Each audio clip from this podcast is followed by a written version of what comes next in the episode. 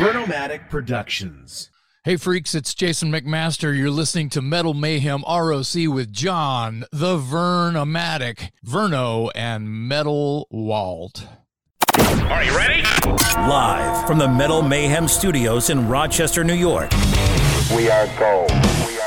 We are gold. And heard around the world by metalheads just like you. This is Metal Mayhem ROC. Heavy metal music. Your weekly dose of metal music, interviews, album reviews, news, and more. Want to be part of the show? Send us a message through our website, metalmayhemroc.com, or hit us up on Facebook and Twitter. Search Metal Mayhem ROC. It's getting nice and heavy. Now, welcome our hosts, John the Vernomatic Verno, and direct from New Jersey, Metal Walt. Good evening, everybody. Happy New Year's to all. As always, Thursday nights, new content drops. Tonight's episode, Metal Walt and I are bringing you part two of our Jason McMaster interview. In this episode, we go down heavy metal memory lane. Jason tells us about some of his bands, his experiences with uh, other bands, and just general metal talk. It's a fun one. First, though, let's uh, remind you to get up to the Metal Mayhem ROC website. There you'll find uh, show blogs, CD reviews. Mark Zagatti joined the team. He's doing a weekly CD review. Check out some past episodes. Uh, let's see. A couple weeks ago, we had Tim Ripper Owens talking about his new solo CD. We had the Jersey Metal guys. They have a brand new book out called The History of the Garden States Heavy Metal Scene. That one's awesome. So get up to the website, join our community, sign up for the newsletter, and uh, get involved. So, Metal Walt, how are you, man? Happy New Year. Hey, John. Happy New Year. I am doing well. So, uh, the other part of the McMaster conversation after the Armored Saint and Accept stuff was it was just, man, he opened up his camera and he's sitting in front of this desk with dusty cassettes and CDs stacked up and posters and guitar picks and he was just chilling on a Sunday morning. And boy, did we learn a lot about what he's done for the last 40 years. Stuff I had no idea about, and all really, really cool and interesting facts. Oh, awesome facts. Talks about touring with Lemmy and looking at Lemmy and fucking Speedos and uh fucking uh you know, there's a story about um he could have possibly changed the trajectory of Pantera to, you know, filling in and part of Dirty Looks to this day. So it's a fantastic interview. It's uh like we say, it's a cool as hell walk down uh heavy metal memory lane. For Metal Walt, I'm the Vernomatic. This is Metal Mayhem ROC.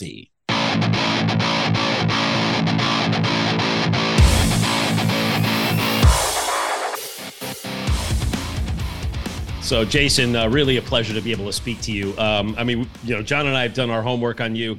You got a massive history. I mean, if you were to print out a heavy metal resume, I mean, you paid on a million bands, side projects, one off things, special guesting, uh, tribute albums. You know, you're a minister, which we want to talk to you about. You got a podcast. So, lots and lots of stuff to talk about today. So, general question before we get into some of your projects you know, you're a Texas native. I think you still leave, live there.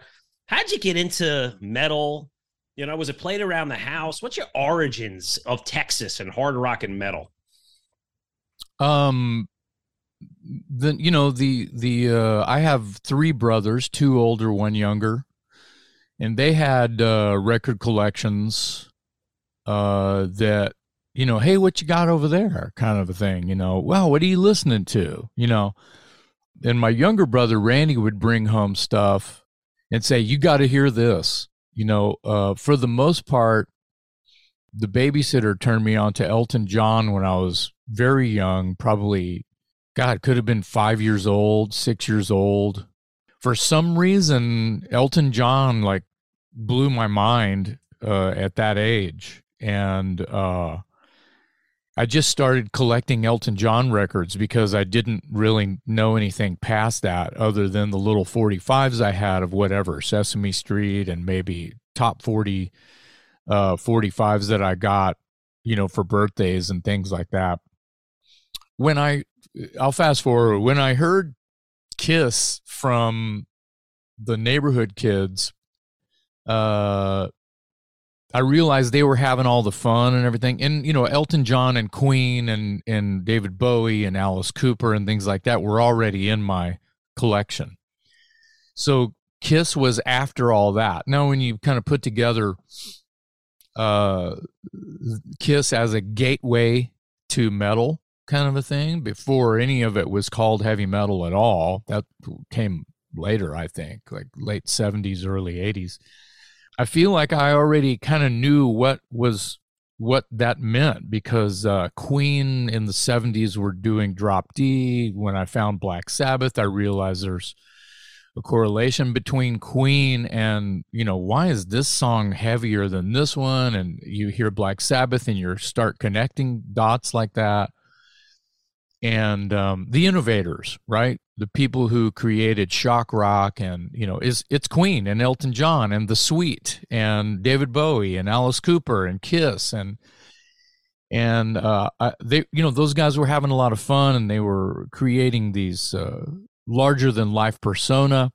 which uh, lent somehow made the music interesting in a different way because you could kind of wow, that guy's weird in the head and it's making the music pop better or something. Anyway, so I relate all this to the heavier the song, the music. You know, I got into Rush and Ted Nugent and UFO and Thin Lizzy and all that, and saw a bunch of those bands play in the late '70s. And I had my first band as a bass player when I was about 14 or 15. I moved to Austin, Texas. From I'm from Gulf of Mexico, uh, Corpus Christi, Texas and I moved to Austin, uh, Texas, in, when I was about 16 or 17, and just continued my bass playing and and started singing a little bit. I think I started singing when I was like 17, and then I joined Watchtower. Uh, in May of 1982 as just a front man, which I'd never done that before. So I cut my teeth as a front man in Watchtower. But I'm getting ahead of you guys. The the the the thing that really was the gateway was probably Kiss as to where I was going with with uh, heavy metal thunder as it as it were. You know, the things that I loved about music seemed to be shock, you know, and volume and uh, speed uh, and agility and uh, it was it was I was always finding something new about it. Uh, but you know, I shit, I still love ACDC. of course. yeah, you know what I mean? It's like yeah. as, as basic as basic as big dumb, you know, three minute songs with one bass note all the way through. I'm down with that just as much as I am, you know, the fastest, craziest Rush song or Dream Theater or Watchtower or or whatever. But I also love Venom and Mercyful Fate just as much as I did in 1981, 82. We all grew up on the same stuff. What was mm-hmm. your first concert? And did you ever have a chance to see any of those Texas Jam stadium shows? Had early Van Halen, Sabbath, all that. No, my uh my younger brother saw uh I think he either saw the Van Halen Black Sabbath um Never Say Die tour, Ozzy's last tour. I think he saw that.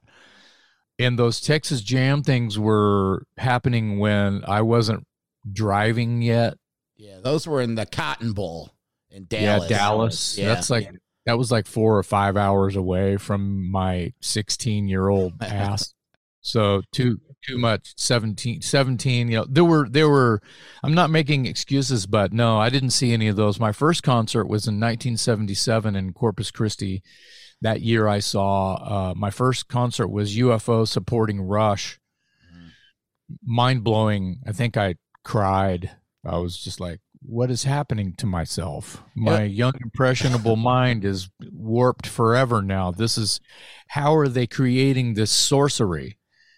And I was probably 13 and because that's 12 or 13, 77. Yeah. Farewell to Kings tour. Yes. Uh, UFO obsession. Yeah. Probably like four, four dollars too unbelievable. Yeah, unbelievable. Max Webster might have opened the show, but I, I got there late, I, apparently, because I don't remember Max Webster. Oddly enough, I ended up, you know, covering songs by pretty much everyone I ever saw when I was a child. So, but I saw Angel open for Ted Nugent the same year. I saw uh, I saw Axe. I saw I saw I saw Nugent when he was good, you know, a couple times in the seventies. And then in the, the the shows in the eighties were all about, you know, Scorpions and Judas Priest and Iron Maiden and yep. and all of the opening bands were like Dio and Fastway and Girlschool and Y and T and and um, yeah, Riot and Quiet Riot and Whitesnake and yeah. I know I was there, man. Yeah, this is I'm like uh 2 years younger than you, but maybe 2 or 3 years older than Walt. So between hmm. us, he's jealous of some of the shows I've seen cuz of age, and here I am turning around and jealous because you had a chance to see Farewell the Kings when I didn't. Mm-hmm. It's a whole other discussion. But uh, um, I have a history in radio, and I got into this before. And so we also uh, have a live radio show on Metal Devastation Radio. And we also have dipped our toe in club level promoting. So back in October, we did the we uh, promoted the Raven Stop up here in Rochester, and that's how we got the connection with uh, with you and Alan Tecchio. So, well, tell Jason the whole story behind that. It's so Jason. It's it's it's an amazing. It's a, such a small community, but we start up there, right? So I live in Jersey. Verno's putting on the show in Rochester, but the Raven Riot Act show is coming down to Jersey at Dingbatz a few weeks later. We go ahead and we interview Rick Ventura prior to the tour. I say, Rick, it's a shame I can't meet you. There's no show. My phone beeps later. Oh, there's a show at Dingbatz that was added at the end. Great. I go down there. I'm sitting in the lobby. I'm shooting the shit with Rick. Rick turns around. Who's this guy that walks in but Alan Tecchio? And then, hey, who are you? Oh, I'm Lance and this and that and the other. Hey, great, man. Hey, I got this book out. Oh, yeah, I heard about it. Next thing you know, he's introduced me to Frank White. Hey, you want to get on our show? So fast forward, then uh, you know, Alan and I are keeping in touch, and uh, we interviewed him about a week and a half ago for uh, for his book, him and Frank. It was an uh, amazing interview. We're going to have that one up on our form soon. You know, Alan lives 15 minutes from me in Jersey, and he says, Lance, if I can help you out with anything, let me know. And I said, listen, open up your heavy metal Rolodex. Give me some names we can get out there. And, and the first thing he did, I got a text back. Boom, Jason McMaster how do you want me to introduce him? And I think within five minutes, you and I were texting. So that's that amazing interwoven weave of the whole Jersey thing and the Hades connection. And I know uh, I was going to talk to you about this later if we have time about the Cassius King thing, which mm-hmm. I think links back to the Hades, but just mm-hmm. figured I'd drop that. So jumping into your history, I want to talk about Watchtower because what I learned in reading my facts was that you, you know, you performed on uh, the initial album, right? It was called uh, Energetic Disassembly. That's correct. And then, and then later on, Alan Tecchio was the guy that took over for you. So I think there's that connection. The hey, how do Jason and Alan know each other kind of thing.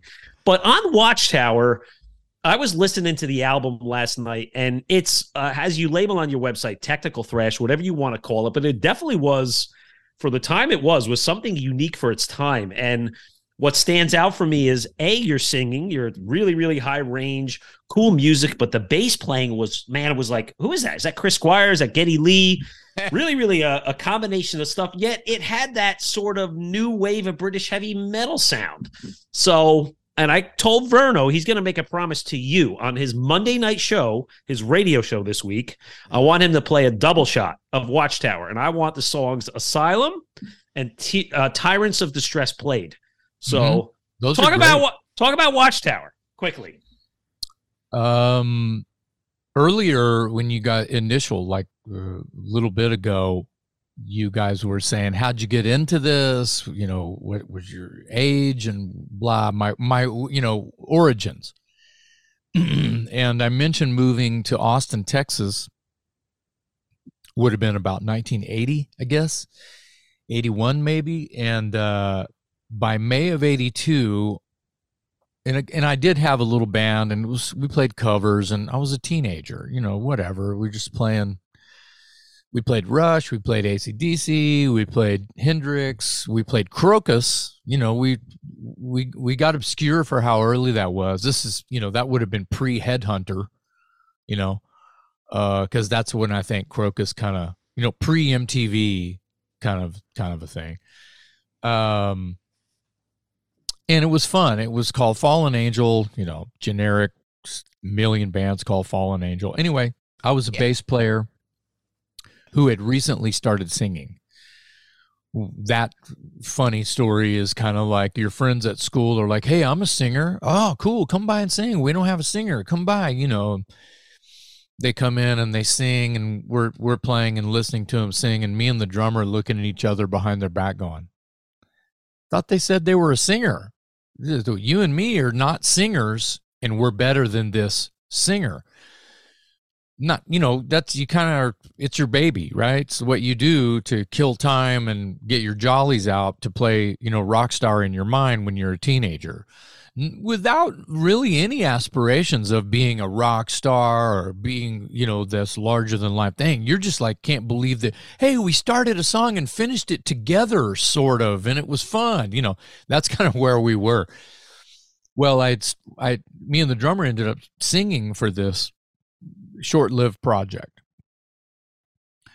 Uh, the guitar players in that project, it wasn't, like I said, it wasn't serious. They, you know, ran off to do other things or chase girls or whatever. And, and we were looking kind of for just a guitar player to keep the thing going for fun. And I found uh, in a music store, I found this hand hand drawn card that said Watchtower, and of course, it had a a, a a castle with a dragon and fire, and you know, it was hand drawn, and it said uh, available for parties, you know, kind of a thing. Obviously, high school kids heavy metal, blah blah blah, and it had actual phone numbers of the band members on the fucking thing. Pre-email, right? This is Yeah. 1981, 82, right? So I either stole the card or I took the no, I can't remember. I think I took the I think I took it. And I don't I wish I still had it. Uh and I had heard of these guys. I had not heard them, but I had heard of them, especially guitar player Billy White. Uh, Billy White, uh, I could talk an hour about him. Uh, I call his house. He's the first number on there. I call the house. Hey, can I talk to Billy? And it's like, who's this? Well, he doesn't know me. My name's Jason. I got his number off the wall. Blah blah blah blah blah. So Billy gets on the phone, and I say, you don't know me. I just saw your number. I'm not trying to headhunt anybody. I'm just, I don't know anybody. I've only been in Austin like nine months, you know. Uh, I had this band Fallen Angel. We're just looking for a guitar player. Do you know anybody who's just kind of can come jam with us? And he's like, I've heard of you. you. Me, he's talking about me. And he's like, he goes, I heard you're pretty good. And I'm like, what? What are you talking about? I'm fucking terrible. Not, you know, to mince anything, but he he says, uh, hey, we should hang out. You should come over sometime. And so the next day I take my bass and a little practice amp and I go and I hang out with Billy White and this is awesome. Ding dong. Dad answers the door and I'm like, I'm hi, I'm Jason. I'm looking for Billy. And dad moves out of the way and there's this kid there with hair down to his ass, all one length. And I'm just like, you know, and it's it's 1982. And I'm going, Oh yeah. This is gonna we're kindred Yeah. we go in his room. There's Iron Maiden, Rush posters, UFO all over. And uh, I'm like, whoa. And I'm like, you know, his room looked like my room or your room or their room Yeah. or her room or everyone's, you know, it was awesome. And uh, and I'm just looking around going, whoa, I, yeah, I have that one. I have that one. And then all of a sudden I hear this, I just hear shredding. And I'm like, and I turn around and I put my bass back in the case. I threw it in the fireplace. That rhymes.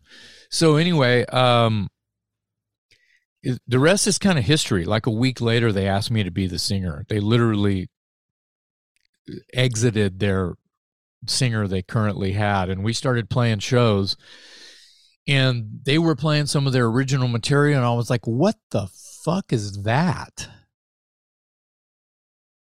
Cuz it wasn't, you know, Krokus. Th- There's your first exposure to shredding. Uh, well, that was Well, it, it was my first exposure to uh 81, 82. to, Yeah. to uh uh, um you know, uh, uh, some kids in front of me, my age, playing intricate time signatures, uh, tighter than anyone else I had ever been in a room with, trying to play 2112. but Yeah. but they wrote the fucking material, right? So I'm just like, you know, uh, freaking out. What the fuck is this? So, you know, and they had a list of cover songs. It literally invited me over basically to watch here here's here's more of a this is kind of a cool thing here is before they had called me and said, "Hey, we want you to be the singer." I had gone I was invited to a rehearsal. I met all the guys and hey, cool and their singer's not there yet and ultimately their singer did not show up for the rehearsal. Uh-oh. I'm standing there, there's a microphone, there's a list of cover songs and I know fucking half of them, right? You know, Victim of Changes and The Ripper and Number of the Beast and well, no, Number of the Beast wasn't out yet, I don't think. But some Iron Maiden stuff. Uh and uh Saxon and UFO, right? And they're like, uh, yeah, I don't think he's gonna show up. You know, an hour later, I don't think he's gonna show up. You want to sing some shit? And I'm like, oh my god, yeah, hell yeah. This let me jam with these guys. You know, so the first song I ever sang with Watchtower was "Motorcycle Man" by Saxon. I still love that fucking song. Oh, played Yeah. it the other night.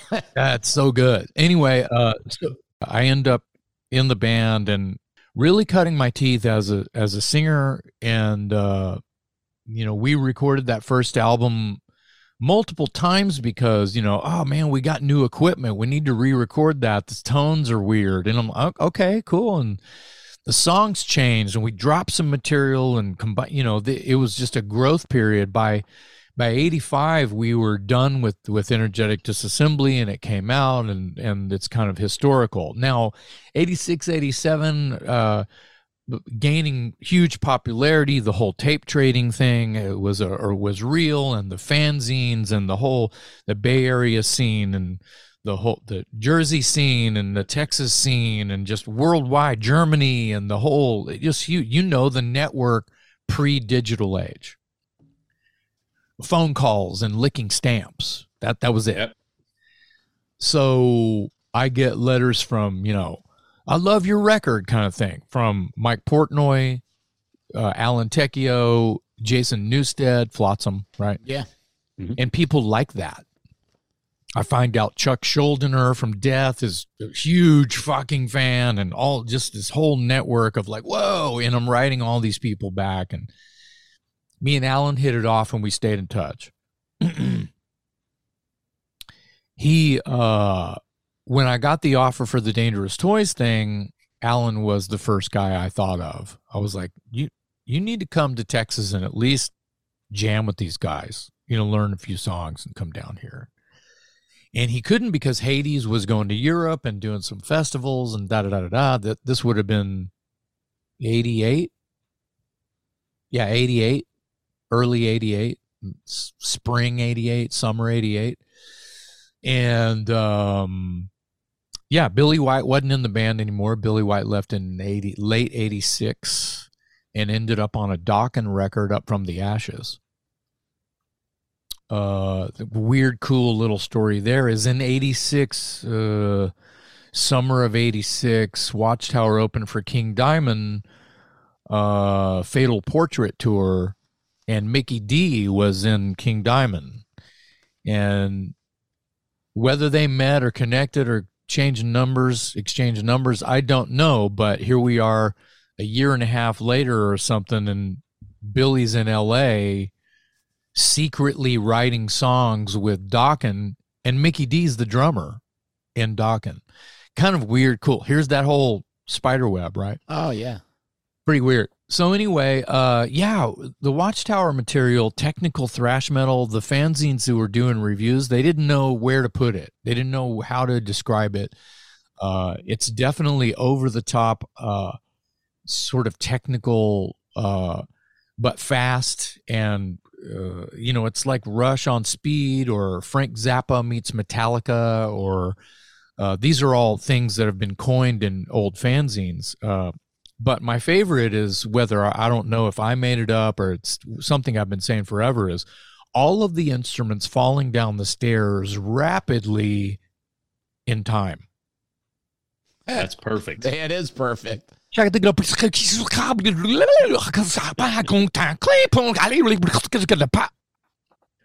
And, and I have to sing over that. You mentioned Mike Portnoy and you mentioned Rush. Tell us uh, quickly about that project you guys did. Oh yeah, uh, that was in 2005. Uh, Cygnus and the Sea Monsters live at the Vic Theater, Chicago. Uh, one rehearsal. Uh, yeah, he needed someone who could do Geddy, and I just did my best Geddy because you know he was a Watchtower fan and and uh, knew that that was a big player in the influence of uh, of that style of singing. And that was amazing because uh, you know I got to work with some bad motherfuckers. What Paul Gil- Paul Gilbert and uh, yeah. what which Rush did you do? What was the time? Oh, oh, it's yeah, it's on YouTube. Uh, they did YYZ. Uh, we did side one of twenty one twelve. I uh, we also did uh, Cygnus X one, book one, I think, and um, we did Hemispheres, the whole song Hemispheres. That's awesome. Yeah, it was in, it was pretty incredible, man. You have a chance to see that Primus project that was touring this. When when was that? Well, last summer. That's uh, yeah, it was last year, 2021. I saw it a couple times up by me. It was awesome. I did not see it, but I heard all about it and I watched some of it on YouTube and some of my I'm a music teacher and some of my students went and saw it at the at the Aztec Theater in San Antonio and they loved it. They came back wearing t-shirts the next day. Uh well, I could talk about Rush for an hour. Well, they, and they are uh, they're. I mean, I always think about like they had such a big following. Rush in Dallas was one of the places they filmed their one of their DVDs. I know they had a big, big following down there. So, and talking about Texas, I was thinking as you were telling us, Jason, we had Nigel Glockler on, uh, maybe uh, what Vern end of the summer to talk about his uh his side project. Six by six. Yeah, and he lives down in Dallas as well, so Yeah. he's down there too. So. Yeah. He lived near us for for a little. While he was in Austin. He was uh, out on Lake Travis for a few years. His wife is from San Antonio, so Hey, Jason, uh, I, I want to be mindful of your time, but I'd like to quickly make sure we cover off on the big point of your career. You know, uh, the Dangerous Toys. You know, you guys put out four albums. You were on Columbia Records. You had Max Norman, Roy Thomas Baker producing. You know, you had MTV hits. Uh, you know, this was like that sweet spot. Uh, you were out there, and and both Verno and I were talking before we got on air we were on the uh we both saw the operation rock and roll tour i saw it down in Nice. the meadowlands in east uh Yeah. east east uh rutherford Yeah. um talk about that tour i mean that was like a massive package priest cooper motorhead metal church dangerous toys it was the weird time the gulf war was going on right Yeah. Um talk about uh living the dream. Yeah. Touring with your idols. I mean, Alice Cooper and Judas Priest alone, but oh, Motorhead and Metal Church are going to be there too. yeah. It's like what the fuck is Dangerous Toys doing on this thing, you know? Um I love it that uh they called it Operation Rock and Roll and they didn't call it some kind of metal monster, you know, thing um, because you know Motorhead is a rock and roll band and Metal Church is a metal band and um and Alice Cooper is shock rock, rock and roll, bluesy shock rock. Yeah, and then Priest is a metal band, but they have so much more than that too. So it was basically a, what people don't like really i don't think they like to hear the truth uh, is it was kind of a ditch effort for the record label to sort of clean house because of the musical climate it was summer of 91 a lot of people say those ticket sales were terrible uh that summer because of the musical climate and and uh, you know there was just an uh, another genre where had had sort of stepped in and and uh, became popular and that's fine. No one can control that. You know that's there was a lot of kick-ass rock and roll being made and played and touring and you know, Soundgarden and Nirvana and Pearl Jam and, and so many great uh, moments in, in musical history were happening there.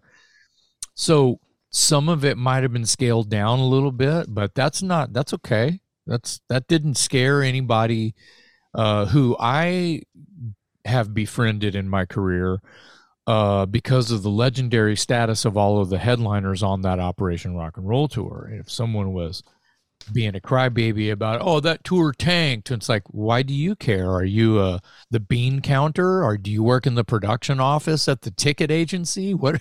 Why Yeah. do you? Why are you gonna just vent about you know ticket sales and how much money's not being spent or being made because of the you know what you're you know bringing up the fact that maybe you know our music is not as popular right now uh, as it is as other places. You know, if you're a tr- if you're following the trends, that's fine. if you feel like you need to change your wardrobe, go right ahead. But everyone who came to the party, they're they're every it's everyone's it's a sea of kids wearing black with uh you know headbanging and shouting freedom. So uh it was a great tour. It was uh I was just one of those I'm not worthy moments, you know. Like I have video of Lemmy in our dressing room and he's playing a guitar wearing Daisy Dukes and nothing else. half half drunk at, you know, 2 p.m. in the afternoon and we're we're dressed up getting ready to go on and and uh, yeah, I, moments I'll never forget. I remember seeing Lemmy wearing red speedo and flip flops on a lounger in front of his tour bus with Wurzel, uh, ha- drinking Jack and smoking cigarettes uh, in front of their tour bus. and on the marquee, you know, on the front of the tour bus up there, it says "Slow Death." yeah. and those guys are just chilling. He's in a red speedo and nothing else. Cop shades, of course, smoking cigarettes, drinking Jack in the middle of the afternoon. Uh, not a care in the world. Best, best thing I've ever seen. Uh, Jason, I'm going to share a quick little story. I'm up here in Rochester. Uh, you ever been to the House of Guitars in Rochester? N- no, but um, I have a bunch of their shirts. Oh, well, uh, because I know of the legendary status. And if I have been there, I don't remember it, and I don't know why, because it seems like I should. I know that the uh, procurers, the owners, the family that runs that place is uh, is just as important to the scene as like Jon Zazula and yeah. you Yeah. know. Three, three brothers. But uh, fun Lem- Lemmy story. It's two. I ride my bicycle about 10 miles to the House of Guitars to pick up the Aerosmith Rock in a Hard Place release. Nice. and I didn't know it at the time. Um, but Motorhead was playing in town that night on another Perfect Day tour. It was it was the summer of 82 or 83. It escapes me. But there's Lemmy doing an in store. And so I get in line. I never really knew who these guys were. It's just, you know, the the mole scared me. And I walk up to the table. He goes, What's your name? And I said, uh, John. He goes, All right, John, you're going to the show tonight? I'm like, Well, I can't because I'm like 12. And uh, so he scribbles his name on, they had the poster for another perfect Wow. day. And he goes, Well, John, look us up when you're of age or get an ID. And um, I still have it down in the Vernomatics vault. And I became a Wow. fan that day. And Wow. so, um, That I love that. Uh, he was a such a class act and a gentleman. I got to hang out with Lem a bunch of times and uh, on his bus for hours, just listening to music, and it was almost like I got to give him the Rolling Stone interview. He just just me and him for hours. It's just the best. I'll never forget it. Hey, hey, Jason, I have to ask you. Uh, you know, your one of your current bands, Broken Teeth. I mean, you've had a lot, a lot of years with this band. Twenty years, what, seven, eight albums? Yeah. I mean, you, you know, while we're on the Motorhead topic, I mean, you know, I, I sprinkled around, listened to some of the material, a song like "Never Dead," where you actually have the line in the song saying, "I believe in Motorhead." Right. And Wow. that's like, this is like all we were saying earlier. You talk about your love for ACDC, simple 3 chords. Broken Teeth is that band. Short, Yeah. three and a half, four minute songs, fast, quick, in and out. You know, talk Yeah. about Broken Teeth real quick.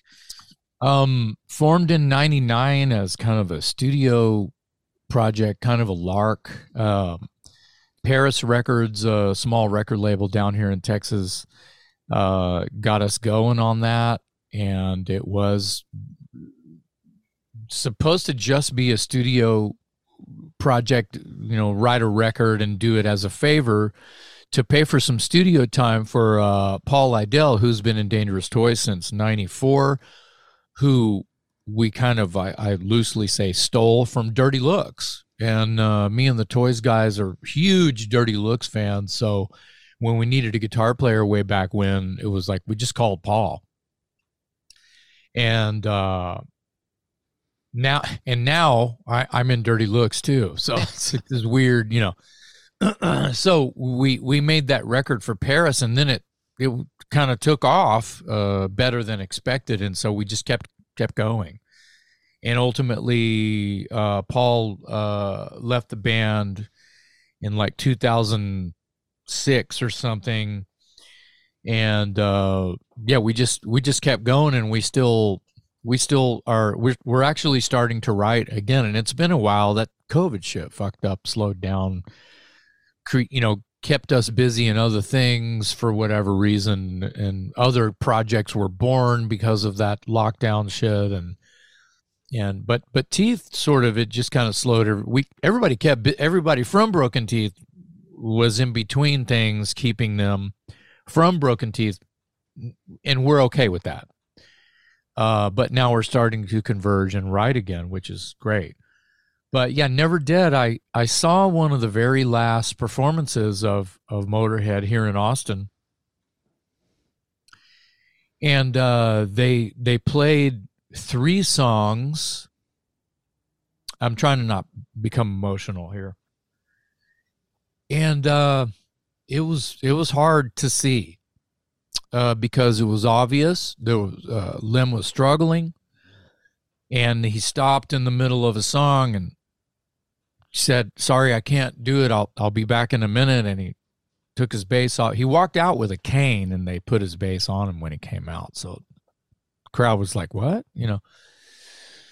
He comes out a few minutes later, to cane again, uh, and says, uh, "You know, I can't I can't do it. I've been feeling terrible and I've got to get better, but I promise I'll be back. And, and, uh, grown men in tears, uh, uh, strange, uh, but not strange by way of no one asked for a refund.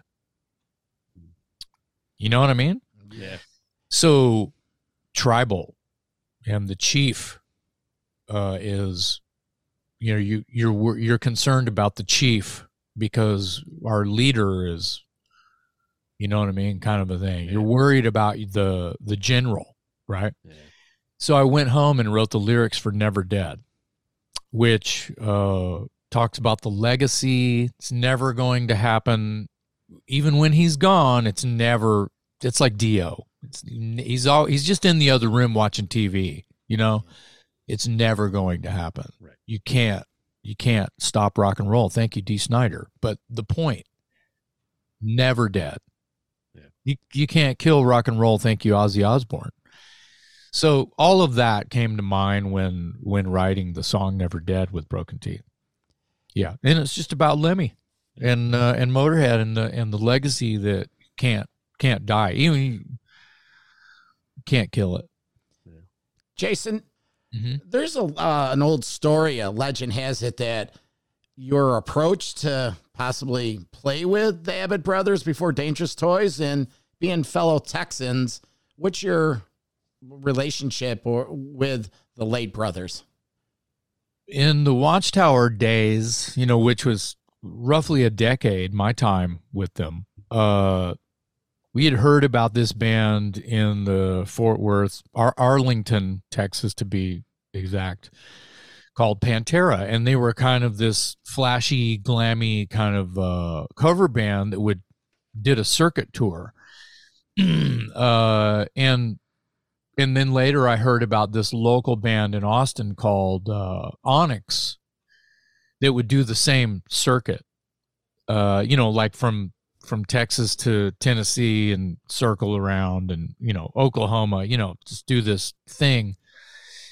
And uh, Onyx is ba- is Dangerous Toys, but with a different singer.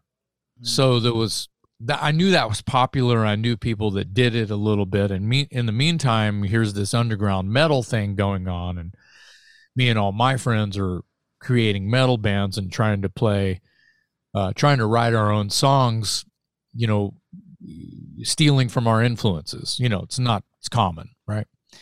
And we're all kids, teenagers, right? High school or right out of high school, whatever.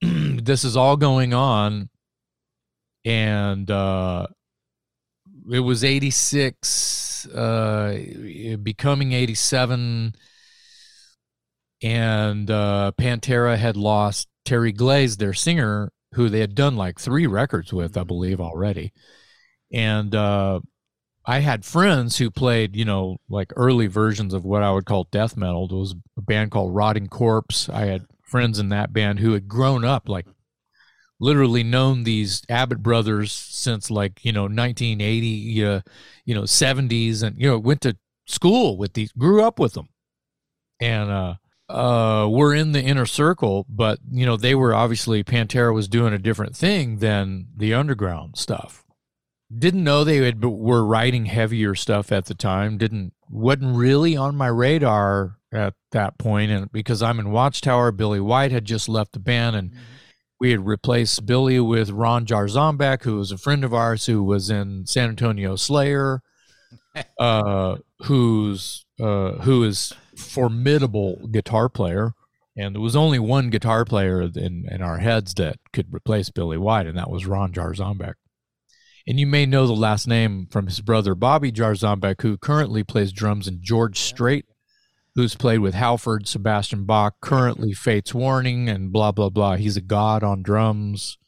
Love the Jarzombek brothers. Anyway, so it's probably it's probably early '87, and the uh their father, Mr. Abbott, I'll call him because I can't think of his name right now, but Mr. Abbott,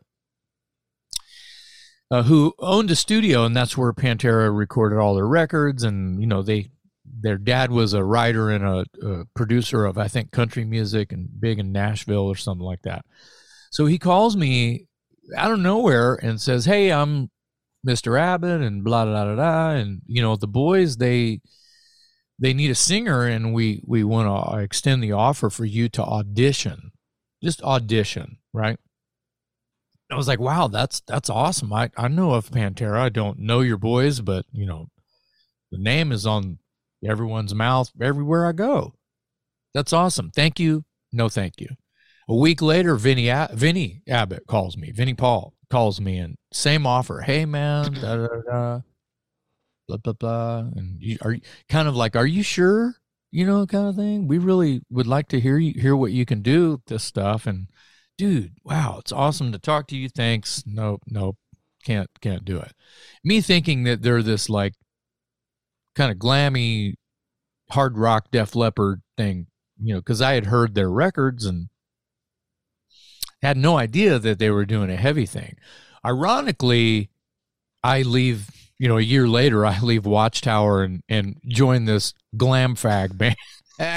yeah. Uh, and then and then Cowboys from Hell comes out, and I'm like, whoa, fuck yeah! And I'm like, that's the shit. You know, I'm glad they got Philip. You know, because the the transpire might not have been the same. You know, uh, the attack. You know, it wouldn't have been the same. So obviously, well, you know, they they did uh, power metal before, you know, with Philip. They the fourth record is Power Metal and then Cowboys came out. So anyway, funny things, yeah. So I didn't really know those guys, but I knew of those guys. Mutual respect all the way around was was thick. Hey, Jason, uh, before we wrap up here, I want to make one yeah. last remark about your other gig, uh, Dirty Looks. You know, I always say they were ACDC sounding or whatever you want to call them, but they were they were a very underappreciated band that really had a chance to hit it big and never did. And it's a shame. So it's nice that to see that you're keeping the legacy of the band going because I can recall a time, 1988, I was an 18 year old kid and Kiss was going over to Europe, and they played a couple club club gigs at the Ritz. One of them was uh, they they broadcast it on WNEW FM in New York City, and I was able to go to the show. And Dirty Nice. Looks opened. Dirty Looks opened, Yeah. and I always felt so bad for these guys because you have Kiss geeks in a little club that holds a thousand people, and nobody gave that band any respect. And I remember the band was just so hurt and pissed off. And it, it just, I, I remember that story like it was yesterday. So Wow. I hope someday that, you know, there's some gigs out there and uh, to catch you again with uh, with that band. That would be awesome. Yeah, they, they can. we recorded a live concert uh, in Selinsgrove, Pennsylvania last year, and it's available. It's called Cool from the Speedway. It's available everywhere. Uh, it's a concert DVD, CD, sort of bonus uh, disc. It's everywhere Amazon, Target, where you can get it anywhere. Uh, if you want to buy it straight from the band, you go to dirtylooksmusic.com. Uh, or the House of Guitars. Yeah, they had they got it too. yep, yep. And I think Gene uh Gene Barnett put those in there. It's a great record. It was fun record. Seventeen songs. Uh, I'm such a huge fan of the band. It's an honor to be standing there in Henrik Ostergaard's shoes as best as I can. And uh, he was very underrated. Uh, creator of good, solid, punchy rock and roll, and uh, he has his own legacy and uh, I'm just a conduit, you know. And uh, it's it's a blast. There is talk of writing new material. Uh, we've got a few things going that you know. See, it, it's kind of weird when you stand back and go, "Wow, new dirty looks," but you know, hey, there's three of the original lineup from Cool from the Wire and Turn of the Screw standing right next to me, so it makes it kind of fucking legit. You guys get out on the road at all?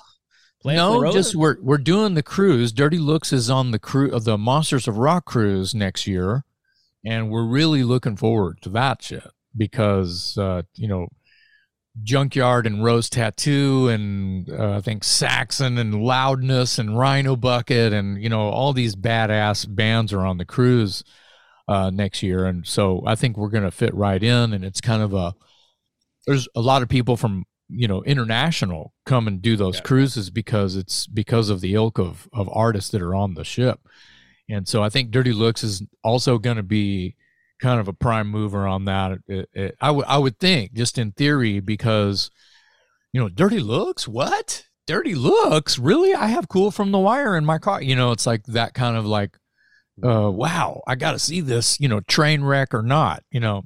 So uh and then you you know you brought up I got uh, a zinger for you. You brought up Cassius King, Mhm. And that's something that kind of happened during the lockdown as well. Right around the time my podcast was birthing, Cassius King was birthing, and that's members of Hades for days. Uh, so you you know to bring up Alan Tecchio again, uh, Alan uh, replaced me in Watchtower, and I replaced him in Hades. Kind of this weird sort of thing again. the web. Same same coin, weird, very weird. I don't. It's not the same thing, and it's forty years later or some shit. But at the same time, uh, it's it's very interesting to me that uh, the connections are there, and and uh, anyway, two records in the new record, the new Cassius King record is called Dread the Dawn. There's some videos out. The first video is called Abandoned Paradise. It's on Nomad Eel Records. They can get it on, uh, I think, Bandcamp, Nomad Eel, Bandcamp. Uh, you can pre-order vinyl versions of the first record, which is called Field Trip, as well as uh, you can get both records digitally anywhere and on CD anywhere. Uh, Dread the Dawn, the new record, has only been out for a few weeks, a month maybe, and uh, it's out in Europe as well on MDD Records uh, on the Nomad Eel, which is the American version, if you will. There are uh, there's uh, we covered uh, "Come On and Love Me" by Kiss, and we did "Wouldn't You Like to Know Me" by from the Paul Stanley Nice. solo record. And there's a video for "Wouldn't You Like to Know Me" out on YouTube now. Uh, there's also some videos from the first record as well uh, Cleopatra's Needle. There might be another one that's not coming to mind right now. And uh, Abandoned Paradise is the new video from Dread the Dawn. Uh, the European version of Dread the Dawn has a bonus track as well, and it's Troubleshooter by Judas Priest. Yeah, this uh the sound of that band is amazing. And I told Vern again before we went on the air, I think he needs to play this stuff out on his show as well. Abandoned Paradise. I mean, heavy, heavy, hard. That's got that Sabbath vintage sound, the Mhm. doomy but fast and quick stoner rock. Just awesome. Totally my style of music. And I and I Vern, I, think you gotta play it on your radio show. So Jason, listen, we could be out here for hours talking to you, and I do think that you're going to be a returning guest to our podcasts, just as fans sitting around a campfire talking shit about metal. Yeah. But one last thing before we let you go, this maybe is the kinship between you and I. I'm going to do the little pinky thing because you mentioned there you're a minister. I as well am a, am a minister through the Universal Church, um, but I can say I've done it. I can be honest, not necessarily through a religious point of view, but to make a few extra bucks on the side marrying people. So Mhm. tell us about your role in the ministry. Well, I've pretty much retired from the pulpit.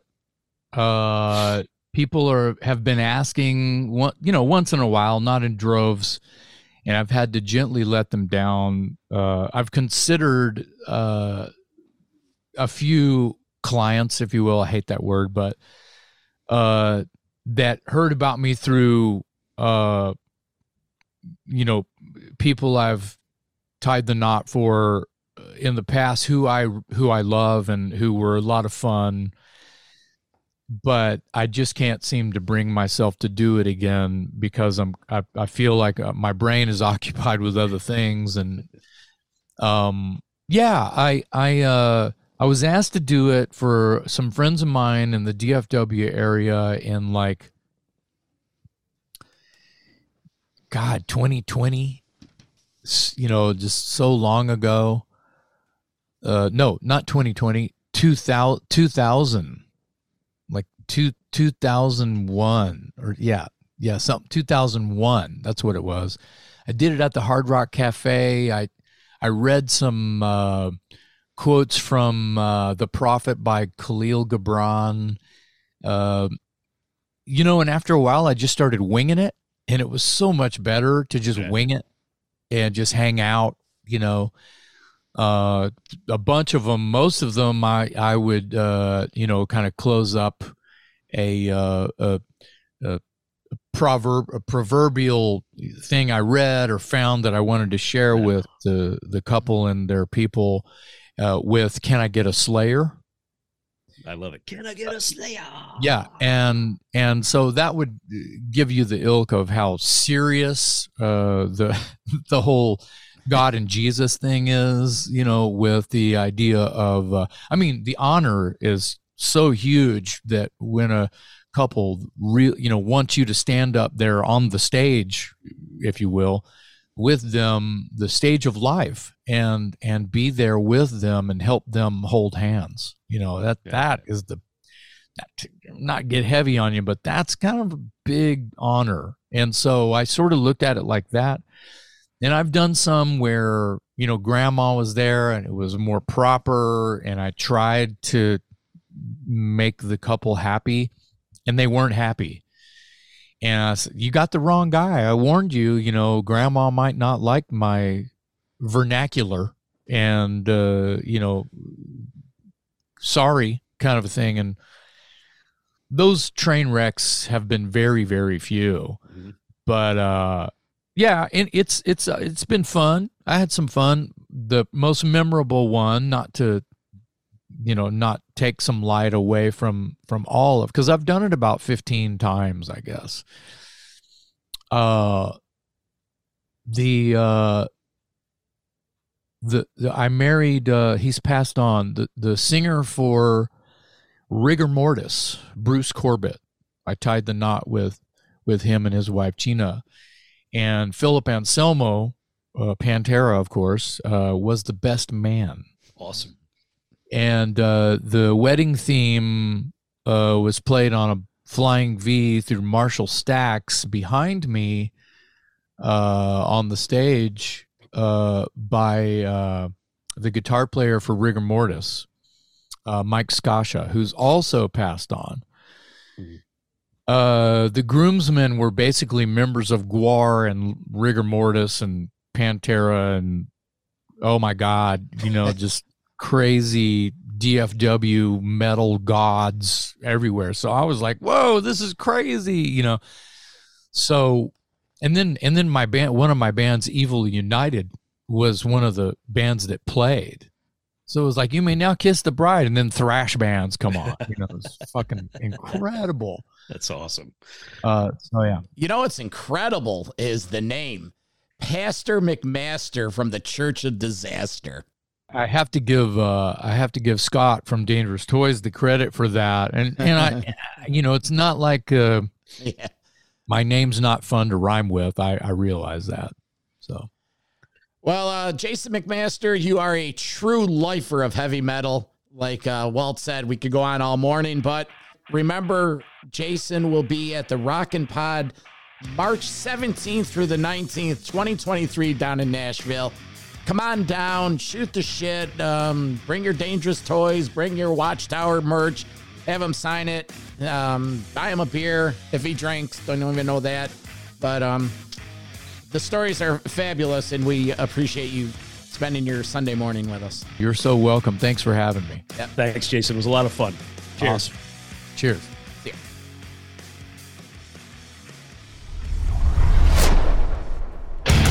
Metal for life. Thank you for listening to Metal Mayhem ROC. Check out our website at metalmayhemroc.com for information on podcasts, archives, links to all our live radio shows, and all sorts of info. Please like, follow, and share with everyone, even your non metal friends. And always remember to keep it heavy. It's NFL draft season, and that means it's time to start thinking about fantasy football. FantasyPoints.com features industry leading experts and prognosticators using proprietary hand charted data to help you score more fantasy points. FantasyPoints.com is the place to go for whatever kind of fantasy football you play. Whether you play fantasy football, daily fantasy sports, or do a little bit of everything, Fantasy Points has the meticulously researched content to guide you to victory. And why wait for the fall? Fantasy Points also covers the new spring football league, the UFL. Join the guru, John Hansen, Scott Barrett, Joe Dolan, and other massive names in the fantasy football universe with an exclusive offer. Use code Pantheon for 15% off any fantasy points package, including the all in package, with access to every article, tool, and data nugget that Fantasy Points has to offer. That's fantasypoints.com and code Pantheon for 15% off at Fantasy Points. Fantasypoints.com, code Pantheon. Score more fantasy points.